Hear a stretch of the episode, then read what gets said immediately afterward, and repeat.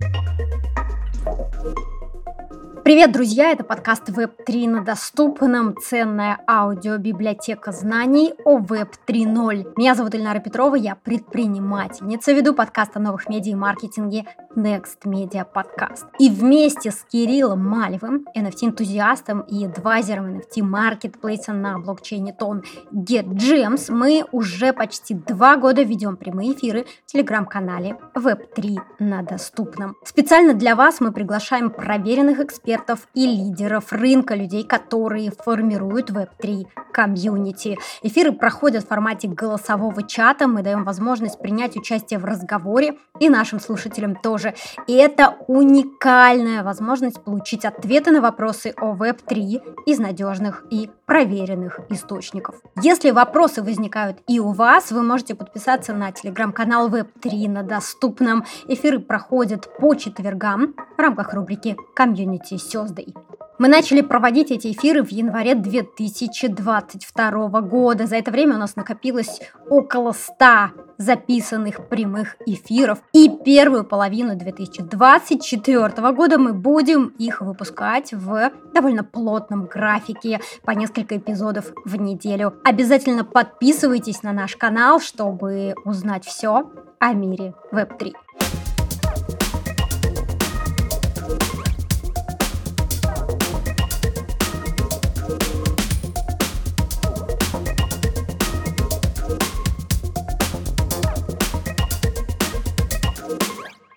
Этот раз нашим гостем стал Алексей Победкин, магистр гражданского права, юрист компании LFCS Legal Support и NFT Masters. Алексей имеет практический опыт юридического сопровождения NFT проектов. Мы поговорили о правах, которые получает покупатель NFT, в частности о так называемом праве на наслаждение, о законах, регулирующих рынок NFT и о том, возможно ли размещение одного и того же NFT на нескольких маркетплейсах. А начнем с того, что Алексей расскажет о проекте по токенизации, который он курировал вместе с Эрмитажем. Это был первый подобный проект в России.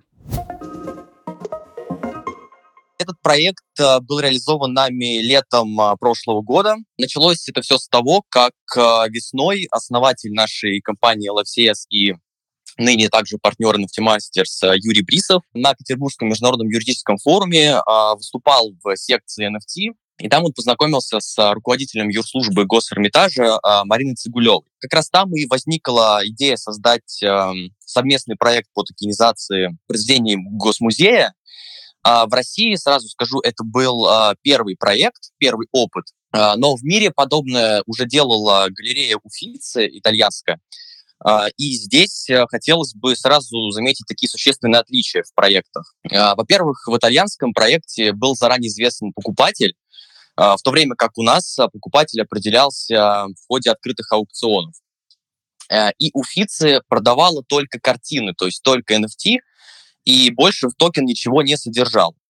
А перед нами, э, как первопроходцами на российском рынке, э, стояла задача дополнить проект какой-то э, культурологической составляющей и сделать его, ну, в принципе, интересным. А, как мы делали это и что мы решили? Значит, сами работы, их было пять штук, они были подписаны директором музея Михаилом Борисовичем Петровским, и на подписи также содержалась дата и время ее нанесения.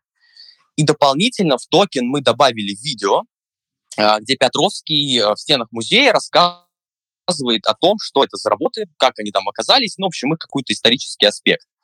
И это видео также... Алексей, да, да. Перебью, просто я... Вот, мне кажется, вы не только юрист талантливый, но вы еще и маркетолог, потому что вот сейчас, когда рассказываете Петровского, я захотел купить эти токены. Почему-то до этого я слышал про токенизацию, но у меня как-то я говорю, ну токен и токен, но вот получить роспись Петровского, ну это сильно, это круто. Это, мне кажется, недоработка немножко э, маркетологов, которые это пиарили, потому что, ну, это вот прям очень мощно. Да, у нас, конечно, есть целая команда и технических специалистов, и юристов, и, конечно, маркетологов, поэтому важно было сделать проект интересным, чтобы он продался и чтобы люди его купили. Соответственно, вот, в токене также содержалось видео э, Петровского, и все это вместе с токеном, в общем-то, приобретателю э, передалось. Давайте расскажу, как это выглядело технически, тоже, в принципе, многие спрашивают, многим интересно. Э, Эрмитаж в целом а, закрывался на момент съемки, приходила наша съемочная э, группа, и в целом это делалось в два этапа. Э, первый этап — это картины снимались с помощью там, высококачественного фотоаппаратуры, они фотографировались, и эти фотографии распечатывались. Вот то, что было распечатано, это с точки зрения интеллектуального права называется репродукцией. И, собственно, Петровский подписывал эту самую репродукцию, то есть, по сути, распечатку фотографии. И вот этот вот момент подписи фиксировался на видео. Uh, уже дальше, на втором этапе, репродукция токенизировалась в форме NFT и выставлялась на аукционе. То есть технически выглядело так. Если кому-то интересно более по, про техническую часть, есть работа Марины Цигулевой, как раз юриста Эрмитажа, где она это более подробно описывает. И работа, сейчас я даже вам могу сказать, как она называется, прям кратенько, она прям действительно очень описательная. Это работа, первый опыт реализации цифровых изображений из собрания музея и передачи прав на них с использованием невзаимозаменяемых токенов. Журнал «Имущественные отношения в Российской Федерации» номер 9 от сентября 2021 года. Так вот, перейдем теперь к правовым проблемам. Уже по нашей части, э, с чем мы столкнулись. Ну, во-первых, э, это требование музейного законодательства. Мы понимаем, что э, музейный закон устанавливает очень строгие рамки использования работ, и у нас в России это закон о музейном фонде и музеях, и там написано, что любое коммерческое использование работ э, допускается только в порядке, установленным собственником, то есть, по сути, государством. И многие писали нам, говорят, как же так, э, вы там распродали произведение искусства э, и критиковали наш проект. Но в свою аргументацию мы ставим следующее соображение. Во-первых, мы соблюли все требования музейного законодательства. Каким образом? А, закон, он распространяется на оригинал работ.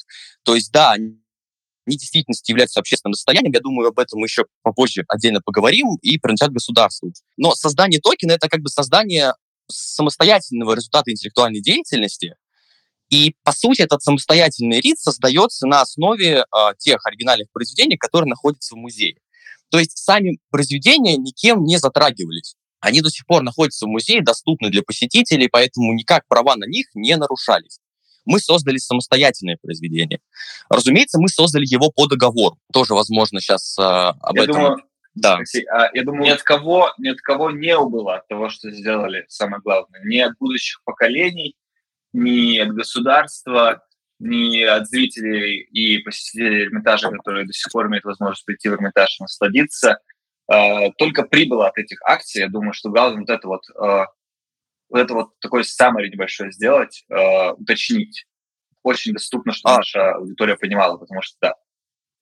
Да-да-да, конечно, абсолютно верно. От этого не проиграл никто.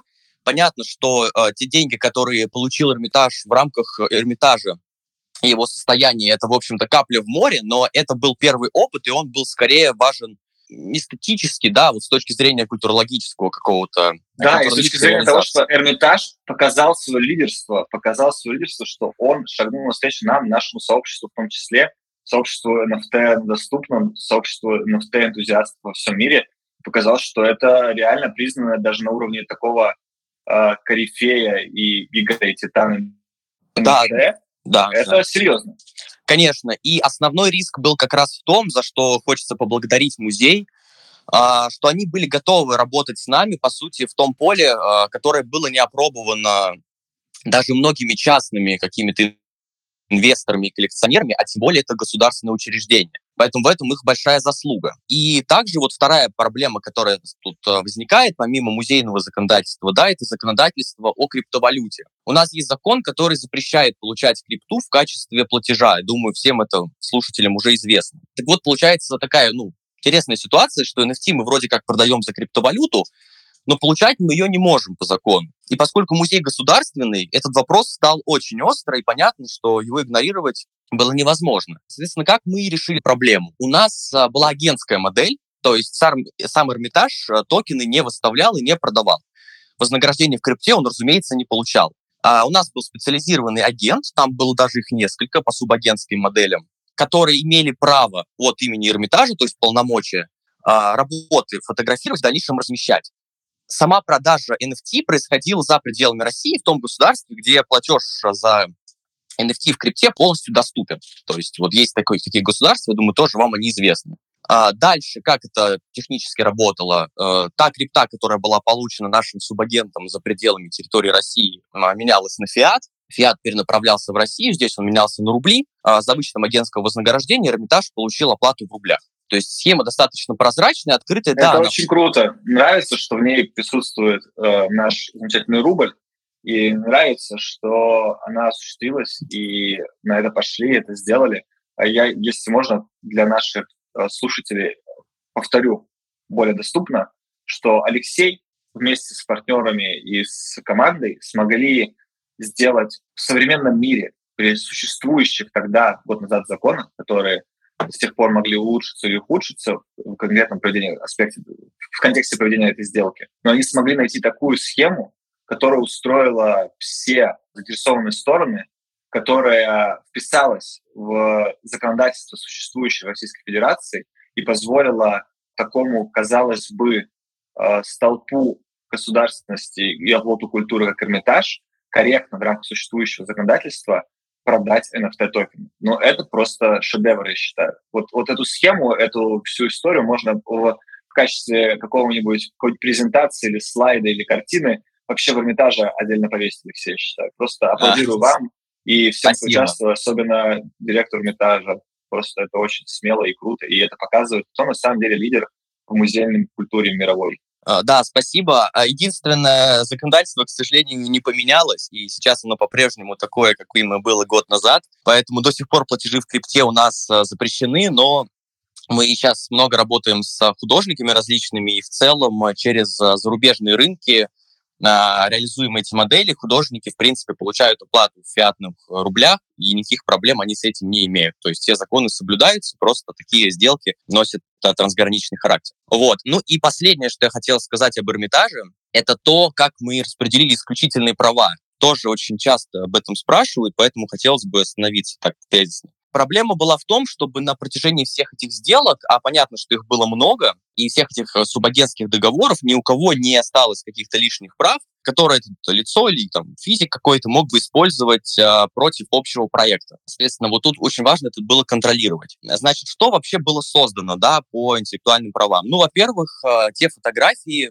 реальных работ, которые висят в музее, то есть то, что я называл репродукцией. Это, разумеется, объект авторского права, но поскольку Эрмитаж привлекал агентов по договорам, а, все исключительные права были в результате э, этих, э, этой съемки переданы на Эрмитаж. Вторым отдельным объектом, по сути, стала вот репродукция, подписана Петровским. То есть это новое произведение с его подписью и с э, датой. Но Петровский является сотрудником Госэрмитажа, поэтому его произведение может являться, ну, трактоваться как служебное, и в, этом, в этой связи все права также принадлежат Эрмитажу.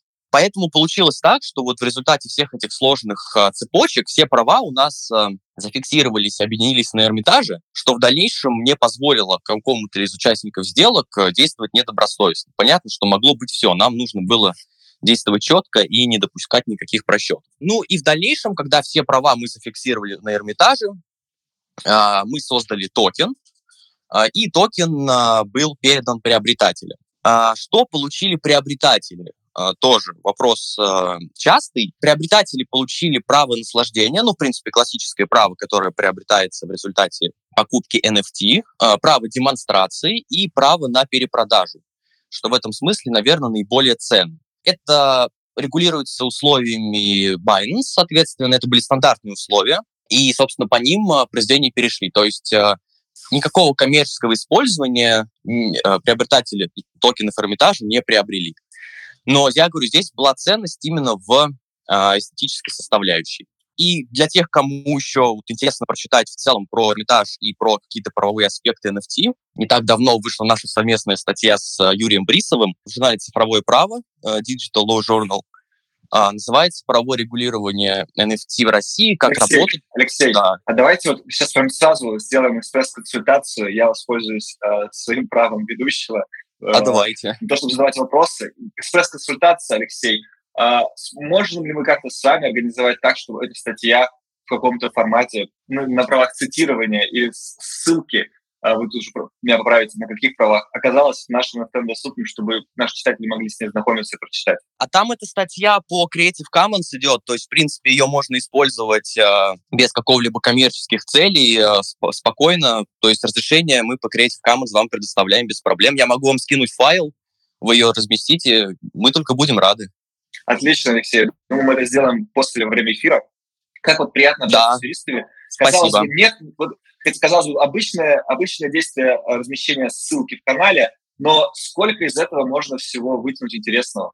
Uh, да, большое спасибо, то с вами свяжемся. Надеюсь, что зрители нашу статью увидят, она очень интересная и полезная. В целом, про Эрмитаж я, наверное, закончу, поскольку не отнимать время, и будет еще много сейчас разных вопросов, так или иначе мы с вопросами интеллектуального права не раз столкнемся. Да, а можно я только последний вопрос про Эрмитаж задам, он будет касаться денег. Сколько выручил Эрмитаж на токенизации произведений искусства в итоге? В итоге за вычетом агентского вознаграждения за 5 работ по тому курсу доллара это было около 45 миллионов рублей. Примерно так. То есть там какая-то работа продавалась чуть дороже, какая-то чуть дешевле, но в целом, если так усреднить цену, ну где-то 11 миллионов рублей, 10-11 каждая работа была. Столько стоит право на наслаждение. Я правильно поняла? По сути, да, но не только право на наслаждение, а подпись Михаила Борисовича Петровского и видео. Поэтому только право наслаждения, скорее всего, такой цены бы не дало. То есть тут вот важен да, да, оболо- да. оболочка. Да, мы же только что выяснили, что я вот как раз начал жалеть, что пропустил эти дропы, только когда узнал, что это автограф Петровского. Круто. Давай, Кирилл, перейдем к э, вопросам в рамках Блица. Э, предлагаю да, собрать моя типичные ситуации. Вторая любимая рубрика наших эфиров. Да. Блиц, потому что нужно отвечать очень доступно, Алексей, так, чтобы поняла даже моя бабушка. Ситуация один. Вы приобрели не оригинальный NFT, а копию, какую-то копию другого токена, который тоже NFT. Например, сделали скриншот, это один из вариантов, то есть вот один вариант прям мисского просто. Вот заметили скриншот NFT-шки прямо вот в интерфейсе Marketplace, например, GetGems. Или вот сделали скриншот того, что продавали э, вы в рамках вашего дропа с Эрмитажем. И продают, и дальше два варианта. Либо притворяясь автором этого произведения, либо выдавая его за какое-то новое. Какой вы можете дать комментарий как юрист? Да, это случаи очень частые, э, к сожалению.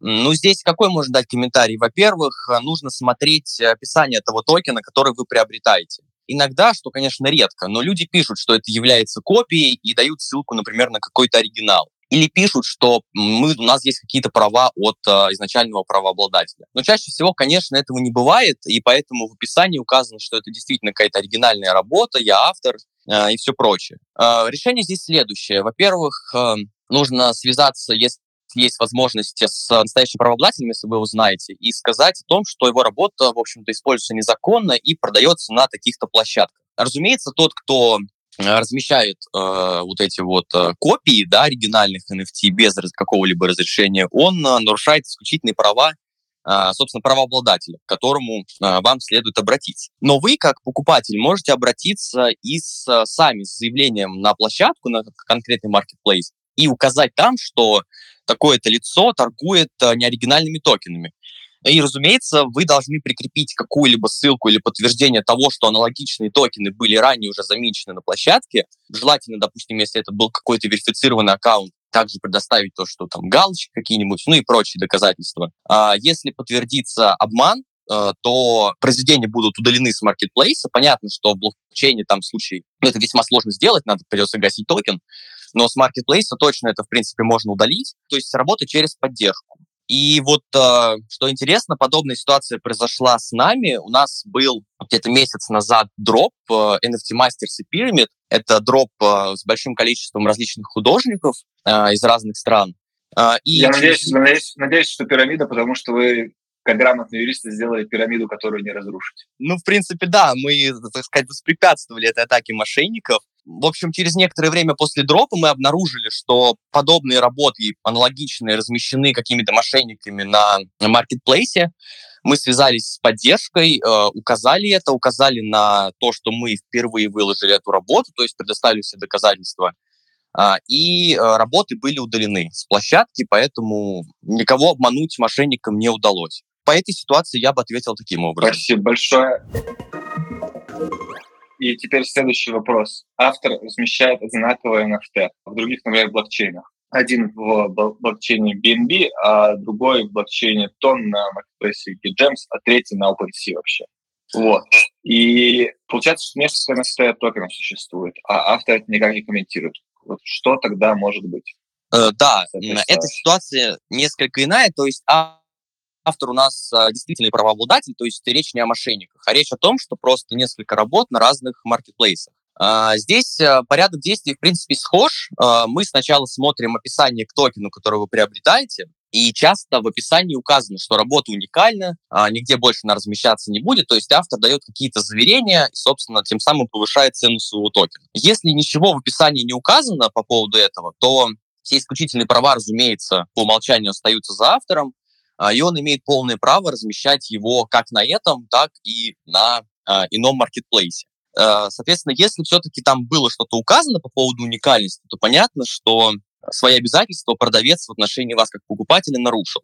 Есть вариант обратиться к площадке, но тут сложность такая, что токены размещены на разных площадках. То есть понятно, что в рамках одной площадки она там может контролировать и какие-то удалять, но ручаться за гарантии того, что размещено на других площадках, ну, это весьма сложно. Но можно попробовать так сделать. Есть шанс, что по какому-то там обмену между площадками э, токены будут удалены. В любом случае нужно писать во все площадки, и в одну, и во вторую. А, ну и, конечно же, есть основания обращаться за судебной защитой, затем лишь исключением, что у нас э, часто все пользователи анонимны, и идентифицировать будет весьма сложно.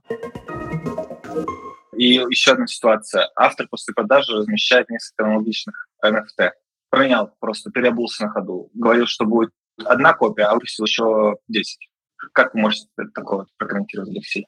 Э, ну да, такое тоже бывает. То есть вы приобретаете какую-то тиражную работу, например, да, один там из пяти, один из ста. Это очень часто бывает на маркетплейсах. А потом вы видите, что этот тираж куда-то интересным образом исчез, и работ тысячи или там десятки тысяч. Соответственно, механизм аналогичный. Мы смотрим, во-первых, описание, то есть что в действительности автор вам обязался передать. Э, если в описании был написан тираж, то свои права, э, свои обязательства он в отношении вас, разумеется, нарушил. Если тиража не было, э, то он может размещать сколько угодно работ, э, и здесь, конечно, вы никаких прав в отношении него не имеете. Ну и, собственно, альтернативные такие же способы – это обращение на площадку, где вы предоставляете доказательства, что вы сначала, допустим, купили работу, там был написан один из ста, потом вы видите, что это там описание каким-то образом видоизменено, и работ появилось тысяча. Все это предоставляете на площадку, в таком случае происходит удаление, если информация подтверждается. Ну и аналогичный способ э, судебной защиты, но он пока э, весьма непонятен э, из-за анонимности. Спасибо большое, очень ценно, очень круто, и как хорошо, что у нас остается запись этого эфира, и все потом многие года смогут слушать и наслаждаться глубиной и точностью ваших ответов. Ильнара, как у нас да, да. где она находится? Да, да, ссылка на фонотеку есть в закрепленном посте канала NFT доступном, и я прямо сейчас э, продублирую эту ссылку в наш чат NFT Chill Out, а, пожалуйста, используйте это как библиотеку знаний, переходите по ссылке, а, знакомьтесь с первоисточниками э, и а, формируйте э, свое понимание того, как работает NFT доступным. А у меня такой личный вопрос к Алексею. Алексей, инвестируете ли вы сами в NFT-коллекции и каким было ваше последнее приобретение? Вы знаете, я не инвестирую в NFT в принципе. У меня есть несколько штук, я их покупал ну, только в качестве какого-то эксперимента, чтобы вообще понять, как это все работает. У меня есть также несколько собственных NFT, которые я создавал э, на полигоне. Ну, я думаю, вы тоже известно, что на полигоне комиссия берется после продажи, а не на эфире, как, например, сразу при размещении, что весьма удобно для опыта. Э, ну, мое мнение здесь такое, что в принципе, в любой рынок нужно заходить э, с большим количеством э, знаний и опыта.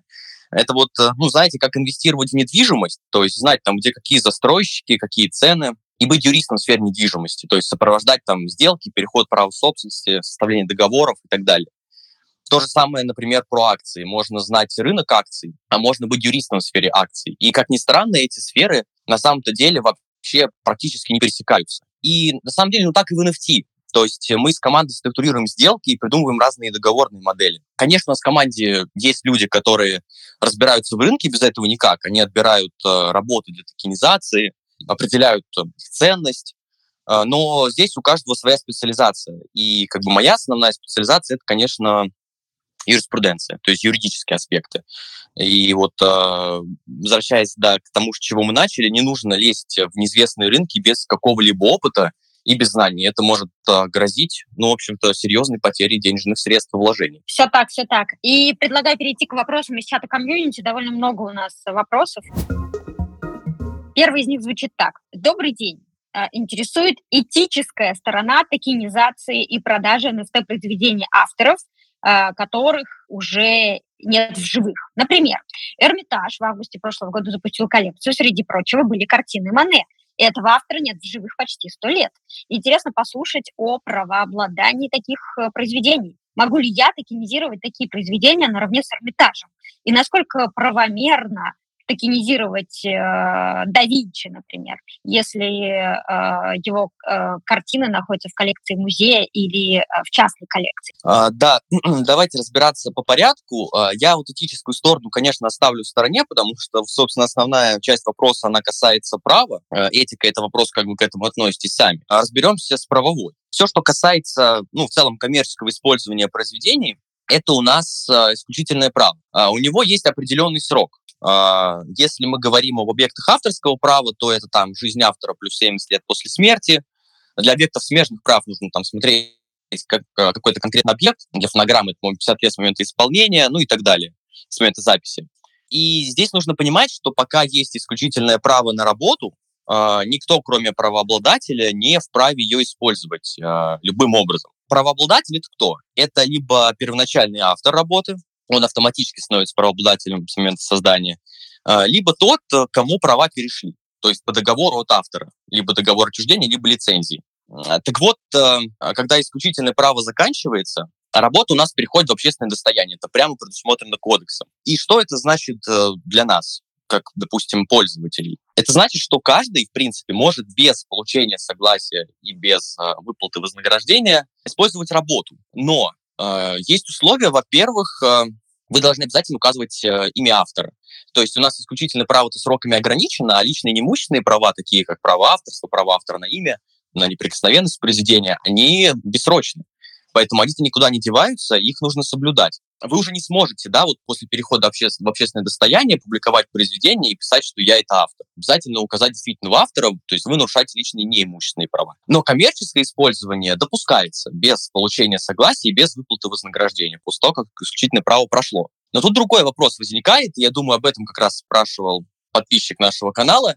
Если произведение, которое находятся в общественном достоянии, а чаще всего они находятся еще и параллельно в коллекции какого-либо музея, что, собственно, вот э, в случае с Эрмитажем произошло там, ну и в других музеях. И тут э, начинает работать также музейное право, то есть правовое регулирование несколько пересекается. Э, а музейное право у нас говорит, что коммерческое использование работ в принципе запрещено э, без согласия музея. И тут э, есть некий конфликт, наверное, правовых норм, и я бы дал такой ответ. То есть если работа в общественное достояние перешла, и вы хотите ее токенизировать, вы можете это спокойно делать, но указав автора. Это обязательно.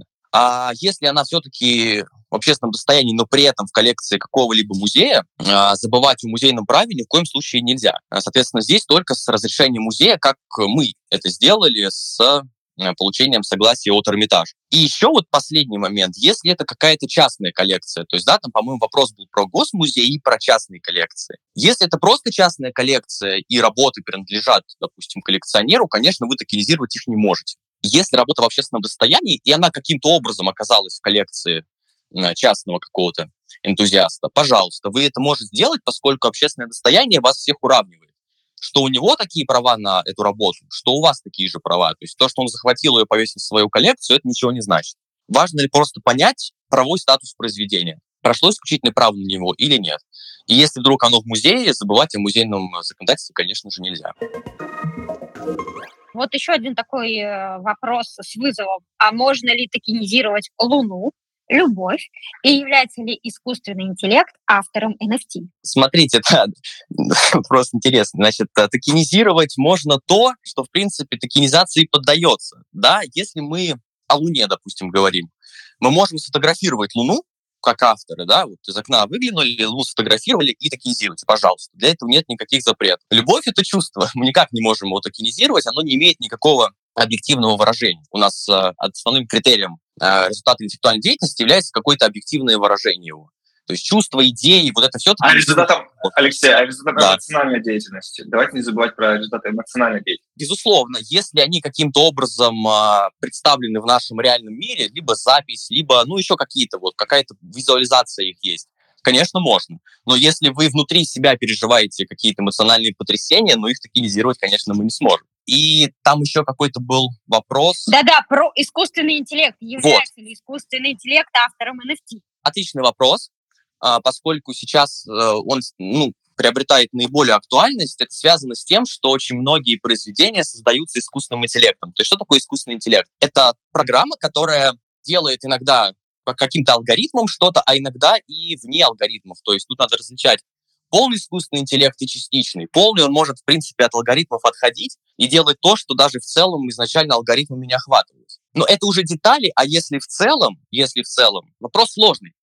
А, это связано с тем, что у нас в кодексе написано, что а, у нас а, правообладателями являются только граждане. То есть искусственный интеллект, он гражданином не является, да, он не является физическим лицом, он даже юридическим-то не является, это программа. И пока что, с точки зрения закона, мы за ним не можем. Пока что не является гражданином, мне кажется, Алексей, мы вообще можем сделать такую, мне кажется, акцию, похулиганить немножко, благодаря нашим медийным ресурсам, продвинуть идею, допустим, того, чтобы сделать искусственный интеллект Дали 2 гражданином Российской Федерации. Я за. Мне очень нравится Дали 2, очень нравится, что он делает, он классный. Давайте сделаем его гражданином Российской Федерации. Почему нет? У него еще нет гражданства, но мы готовы предоставить. Мы же даем Стивену Сигалу. Кто такой Стивен Сигал вообще? Мне кажется, 90% аудитории, которым доступно, не знает, такой. Отдали два, картинки прикольно рисуют. Ну да, неизвестно, что будет дальше. А, я имел в виду, конечно, физические лица. Тут гражданство значения не имеет, поэтому пока что вот у нас а, правообладателями могут быть только физики. То есть за искусственным интеллектом мы не можем а, признать какие-то права, а признавать их за создателем искусственного интеллекта. Пока тоже нет возможности, потому что не совсем понятно, вот э, искусственный интеллект, он же все-таки сам нарисовал. Автор-то, создатель, он создавал алгоритм, он вписывал код и каким образом вот код связать вот с той картинкой, которую искусственный интеллект создал, а как я уже сказал, э, если это какой-то полный искусственный интеллект, он может даже вне алгоритмов что-то нарисовать. Но весьма непонятно. Вопрос сейчас актуален, решения пока его нет на сегодняшний день. Так, хорошо, двигаемся к следующему вопросу. А, регулирование в NFT в ближайшее будущее.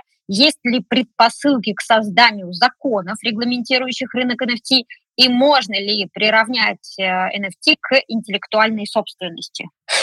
Это прям моя тема. А, смотрите, на текущий момент никакого регулирования NFT нет в России в принципе. Это то, вид токенов, он не поименован абсолютно. И поэтому часто начинают, во-первых, его смешивать с криптовалютой, что, ну, в принципе, тотально неверно. У этих токенов разные функции, да, у них, в принципе, единый вид, только криптовалюта — это родовой, в общем-то, токен, а NFT уникальный.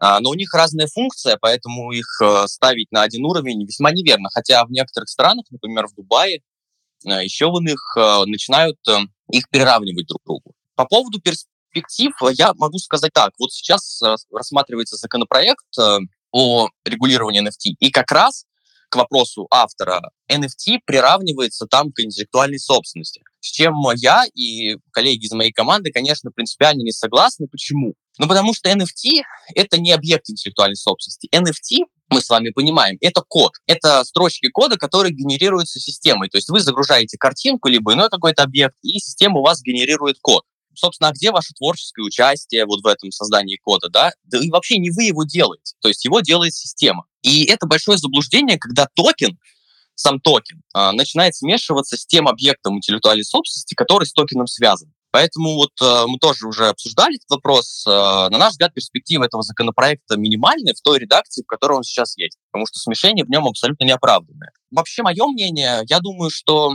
в ближайшем будущем NFT наверное, пока и не будет регулироваться а, по той лишь причине, ну, во-первых, сейчас э, основной акцент сделан на криптовалюту, это всем понятно, сейчас все заняты ей, и это огромный пласт проблем, которые нужно решить. Я думаю, законодатель и правоприменитель сейчас будет заниматься в основном только ей, потому что, ну, это сильно опасно для государства иметь валюту, которая, в общем-то, альтернативна национальной. Поэтому основной упор пока что сюда. NFT, они в целом безопасны, да, Конечно, ни для кого не секрет, что через них тоже как-то каким, каким-либо образом можно отмывать денежные средства, но это можно, в принципе, через любой институт отмыть при желании на самом деле. То есть, если смотреть риск для государства, потенциально NFT, наверное, стоит на последнем месте среди всего правового регулирования. Но я думаю, что, конечно, когда-нибудь регулирование будет создано, но вопрос в том, а, насколько эволюционирует NFT в том виде, в котором он сейчас есть, и стоит ли вот именно его регулировать, или может появиться какой-то другой феномен, весьма непонятно. Сейчас ждем обновления законодательства по цифровой валюте, оно будет глобальным, и пока что государство занимается им. Так, э, супер. Еще один вопрос, и давайте пробовать э, сейчас э, в таком спринтерском режиме на них отвечать, чтобы мы успели также дать возможность задать вопросы в голосовом эфире тем слушателям, которые также хотят побороться за наш суперприз, думаю, консультацию от Алексея Победкина. Да, думаю, что еще нужно уточнить, что такие ответы ни в коем случае не являются полными всеобъемлющими. Алексей может ошибаться, когда отвечает быстро, потому что юриспруденция не терпит скоростей, которые накладываются, требования которого накладываются нашим таймингом и необходимостью входить на другие встречи после звонка, после нашего эфира. Поэтому имейте в виду, что Алексей может ошибиться в моменте ответить очень быстро на такие вопросы. Да, спасибо за этот дисклеймер. Итак, э, Алексей, э, коротко, как соотносится законодательство разных стран в сфере искусства в плане NFT, если они вообще соотносятся сегодня? А, да, конечно, соотносятся. Все страны регулируют этот вопрос по-разному, точно так же, как и регулируют вопрос криптовалюты. Поэтому никакого общего тренда пока а, выделить не удается. Кто-то NFT приравнивает к криптовалюте, кто-то не регулирует вообще. Соответственно, тут а, вопрос того, как страна к этому относится и насколько для нее это важно. То есть конкретные страны я сейчас, конечно, разбирать не буду. В целом общего тренда никакого нет. У всех стран на регулирование разное. Так, поняла. А, можно ли использовать NFT-арт в своих портфолио на Behance или а, ArtStation? Тут вопрос э, того, какие права вы дали покупателю. Если вы написали, что вы э, размещаете уникальную работу и гарантировали ее отовсюду удалить и больше не использовать, конечно, вы размещать больше в своих портфолио ее не можете. Если вы разместили и при этом ничего не указали, то действуют общие правила площадки, а, как я уже говорил, правила там такие, что приобретатель никаких исключительных прав не получает. Поэтому все права у вас, пожалуйста, используйте в портфолио. Но всегда не забывайте о том, что вы обещали покупателю. Он за это деньги как минимум платит. Так, э, э, еще один вопрос э, от начинающего NFT-художника. Какой выбрать маркетплейс для размещения для начала? А, выбор тут, в принципе, велик. А, ну, я могу сказать так, что вопрос в том, а, например, на Binance вы, в принципе, не сможете так спокойно зарегистрироваться без дополнительной верификации как автора. Ну, я бы посоветовал со своей стороны OpenSea. Это такая самая популярная площадка, где регистрация весьма быстро. Это тоже тот же Rarible, который является конкурентом OpenSea. Вот. А, ну и в целом, наверное, все. Если вот э, Кирилл может добавить на его маркетплейсе, там какие условия размещения? Кирилл, ты рекомендуешь GetGems начинающим NFT-артистам или все-таки GetGems для коллекции? Думаю, что любой может найти место себе где-то в нашем доме на коллекции, который является GetGems, и начинающие, и продолжающие, и заканчивающие, и возвращающиеся артисты, художники могут размещаться на GetGems, и мы их приглашаем это делать. Конечно, мы рады всем. Да, спасибо за этот комментарий. Хочу напомнить, что GetGems — это первый в нашем сердечке NFT Marketplace на блокчейне Тон. Я люблю GetGems. Вопрос. Если твой арт купили на OpenSea, например, то можно ли его использовать для портфолио, печатать открытки, наклейки и так далее? Uh, да, ну в целом я ответил на этот вопрос uh, несколько ранее. Это вопрос о том, uh, какие права вы оставили за собой и какие вы дали права покупателю токена. Если вы ему гарантировали уникальность, нигде вы больше использовать сами не можете. Если вы ему ничего не гарантировали, пожалуйста, исключительное право остается за вами. А можно ли использовать иллюстрацию, выпущенную музеем, для посетителей при создании NFT. Контекст такой. Автор вопроса посетил иммерсивную выставку в Париже. На выходе в свободном доступе лежали печатные черно-белые листы для посетителей. На них, с одной стороны, были тексты, а с другой стороны, черно-белая иллюстрация. Так вот, надписи о правах собственности, запрете воспроизведения не было. И автор вопроса эту иллюстрацию раскрасила и хочет выпустить в NFT-формате. Вопрос, имеет ли она на это право в связи с возможными авторскими правами организаторов выставки? И вопрос номер два, имеет ли она на это право, если обработает иллюстрацию, то есть, э, например, будет использовать пикселизацию, коллаж и так далее. Да, смотрите, надписи о правах собственности, да, и о запрете на воспроизведение быть в принципе не должно. Это дополнительно может предусмотреться автором, поставить значок C, копирайт, но и без этого работа автора защищается законом. Также запрет никакой он предусматривать не должен. Он является автором, в силу закона никто не имеет права каким-либо образом использовать его произведение. По поводу э, самого случая, надо смотреть, э, кому принадлежат исключительные права на данную картинку, которая была на брошюре. Да? Если они прошли уже, то есть э, найти автора, 70 лет подождать, если он уже умер, э, пожалуйста, используйте. Если он еще жив, исключительные права еще действуют, вы использовать не можете. И по поводу обработки. Здесь, кстати, важно очень отметить, многие почему-то считают, что если они обработали произведение, то они стали правообладателями. Это большая ошибка, она связана с тем, что сама обработка является частью исключительного права. То есть я не могу сейчас взять чужое произведение и начать его обрабатывать. Мне для этого нужны права. Это называется э, переработка произведения, то есть создание производного. Поэтому мало того, что вы не можете э, токенизировать обработанное изображение, вы в принципе обрабатывать не можете, если э, у вас нет на это дополнительных прав э, в части исключительных. Вот, поэтому не нужно думать, что все так просто. Так, э, супер, большое. вопрос из нашего текстового чата и даем сразу вопрос из голосового чата. Поднимайте, пожалуйста, сразу руки. Мы ограничены во времени. Давайте сделаем сегодня это максимально динамично. Итак, последний вопрос из нашего текстового чата. Со скольки лет э, можно публиковать NFT? Вот, э, например, автор, у автора вопро- вопроса есть дети, они любят рисовать иллюстрации. Вот в случае, если дети публикуют NFT, э, иллюстрации как NFT, э, их права также будут защищаться? Конечно, у нас нет никакого возрастного предела для появления авторских прав, то есть даже двухлетний ребенок, в принципе, может создать произведение и являться правообладателем, затем лишь исключением, что пока он не достиг совершеннолетия, от его имени в его интересах э, распоряжение и использование осуществляется его законными представителями. Поэтому, если ребенок совершеннолетний, то, пожалуйста, он может самостоятельно этим э, всем заниматься и все это размещать.